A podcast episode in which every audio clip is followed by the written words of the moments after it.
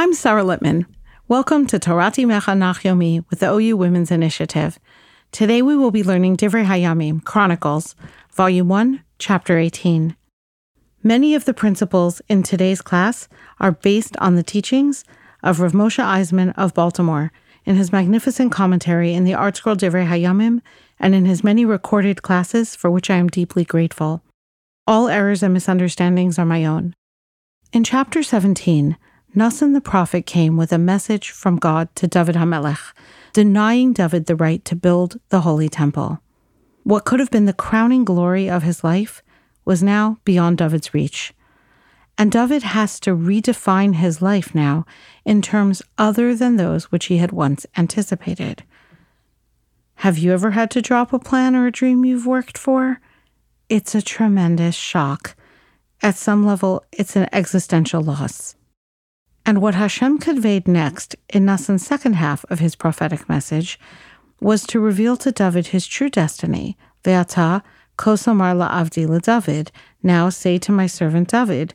So even as David was told what he may not do, God also reassured him that he did have a role to play. David may not be able to serve Hashem precisely as he envisioned, but Hashem considers him a faithful servant which is high praise indeed. I call your attention to this because it can happen to any of us. We can be directed by failure or the demands of our values in life to let go of a project. That can be extremely hard. But that very redirection also opens us up to what we're really meant to be doing and where our greatest fulfillment actually may lie. And of course, David's reaction, which was to compose a lengthy prayer of gratitude to God for kindness, and the essence of Emunah, using what he knows from past experience to inform and frame his feelings and choices in the moment. And so here, in chapter 18, David heads out to establish the peace and security for the land that will enable Shlomo to build the Beis Hamikdash, the Holy Temple. You'll remember, David thought that his battles so far had already achieved the peace required to activate the mitzvah of building the temple. And yet, the prophet Nassan informed him otherwise. There was still much to be done. Until now, David had only responded to actual incursions or invasions into the land. Success in those battles looked like enemy retreat. When they finally ran away, the fight was over. David thought that when no one was attacking Israel, they were at peace with her. But this was not so. David now undertakes a series of wars with the goal of subduing the nations around him, entering their territory, putting them under Jewish control.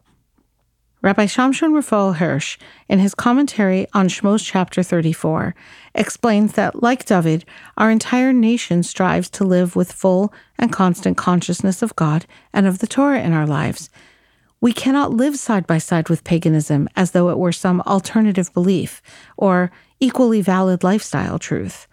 Thus, the Torah commands all traces of avodah zarah, of pagan idol worship, be removed from our land entirely. This is why, says Ramban, before any war, we first extend an offer of peace. Whosoever wishes to make peace should come and make peace. Whosoever wants to leave, let them get up and go. And whosoever wants to fight, come and fight. The non Jewish inhabitants of the land are allowed to remain on condition that they give up idolatry and commit to accept the seven Noahide laws. And thus, in verse 1, it was after this, acharechein, Vayach David es Plishtim, Vayach Ne'em, that David smote the Plishtim and he subdued them. He had already pushed back two Plishti attempts at invasion. This time, he invaded their territory, Vayachniim, and he subdued them. It wasn't only about physical security, it was as much about spiritual security, living in a land where Avodah Zarah is not tolerated anywhere or by anyone. Verse 1 tells us that David attacked and subdued the Plishtim. Verse 2 that he attacked Moab and made them subject to paying tribute. Verses 3 through 8 tell us that David attacked Hadad Ezer, king of Aram Tzova, he conquered not only Aram Tzova, but also Aram Damascus, installing regional governors. And thus Aram, to be called Syria, became a tribute paying subject of David. Vayosha Hashem es David, bechol asher halach. and God gave victory to David wherever he went. Verse 13 And then David placed governors in Edom, and all Edom became servants to David, and Hashem gave victory to David wherever he went. We learned in chapter 14 that there is a constant and opposing balance between the fortunes of Edom and Yisrael. From the time of Yaakov's blessings, the two of them never rose or fell together, but always one would be ascendant and the other subservient to him. We also learned in chapter 1 that all the kings and tribal warlords of Edom, son of Esav, reigned before David ruled in Israel. And here, in verse 13, we see that David conquered Edom, installing governors, but there was no king to rule them. The Ran, Rav Nisim of Gerona, the great 13th century scholar, follows this reality across history. This continued through the reign of Yehoshaphat many generations later, as we read in the book of Malachim, volume 1, chapter 22. In his days there was no king in Edom, a governor was in place of a king. All the way until King Yoram, who sinned and learned from Achav, and in his days Edom rebelled from under the hands of Yehuda and appointed a king over themselves. Until the Second Temple era, when again Edom was subject to Yisrael. So, from all this, we see, says the Ran, that as long as God allowed us to flourish, Edom was subject to us. But when we were driven out of our city, Edom became ever more powerful. Our sages have taught that we are currently in an Edomi exile, for although Rome took us captive, many of their emperors and much of their population was Edomite. Thus, concludes Rav Moshe Eisemann, the spiritual ascendancy of Israel that is implied in David's decisive victory over Edom means everything.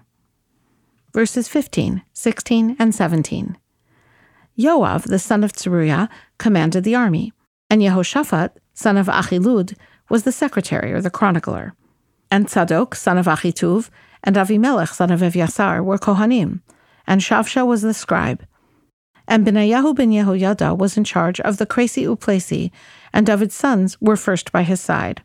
We remember Benayahu ben Yehoyada and his heroic military and scholarly feats from chapter 11. But what are the Kresi and Plesi? The Vilna Gaon in the book of Shmuel quotes the Targum's translation bows and slings, in other words, those who are experts as artillerymen.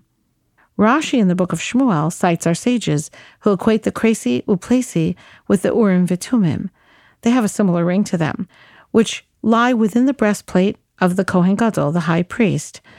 Benayahu was the head of the Sanhedrin, the high court.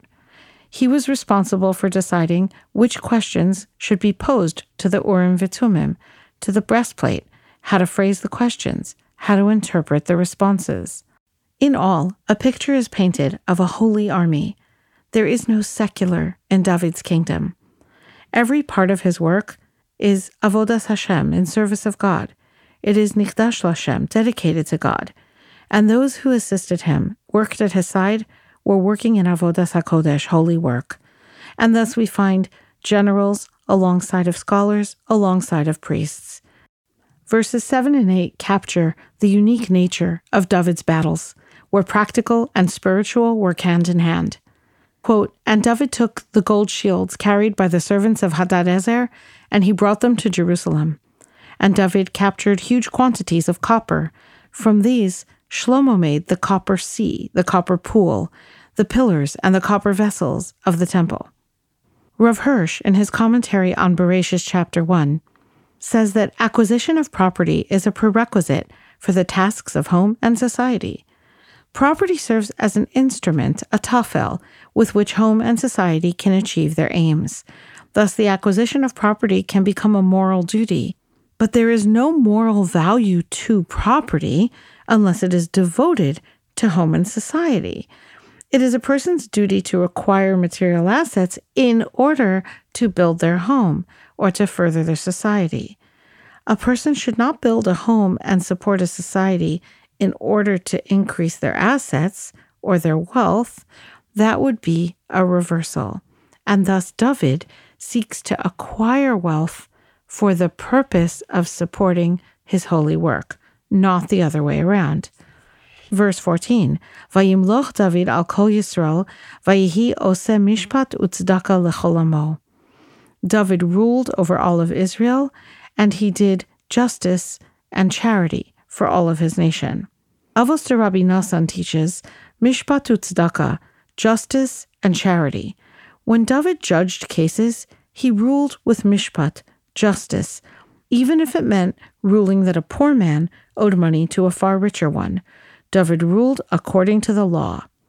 But then he would take money from his own pocket and give it to the poor man, tzedakah, charity, so that he could pay his debt.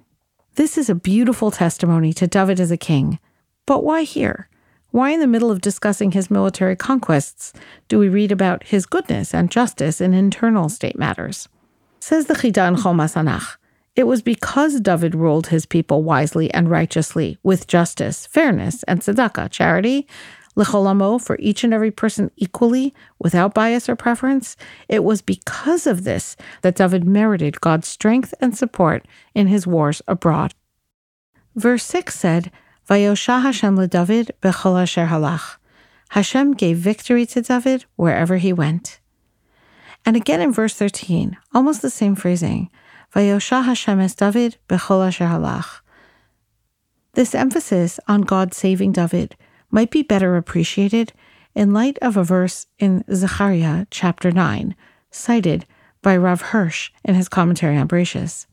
Gili me'od bas Tzion, rejoice greatly, daughter of Tzion. Harii bas Yerushalayim, shout with joy, daughter of Jerusalem.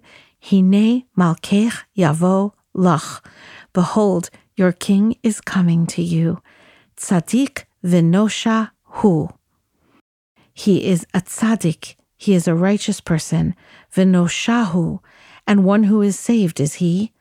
Not one who saves us, a but nosha, one who is saved by God, saved because he is a tzaddik. Our king is righteous, and Hashem helps him to victory in the merit of that righteousness. We look forward to the day when the sun will rise on an Israel ruled by a king who is tzaddik v'noshahu. Thank you for learning together with me. Le'ilui Nishmas Rose Foreman, Razel Rachel Bas Aryeleb, and Rachel Zeitlin.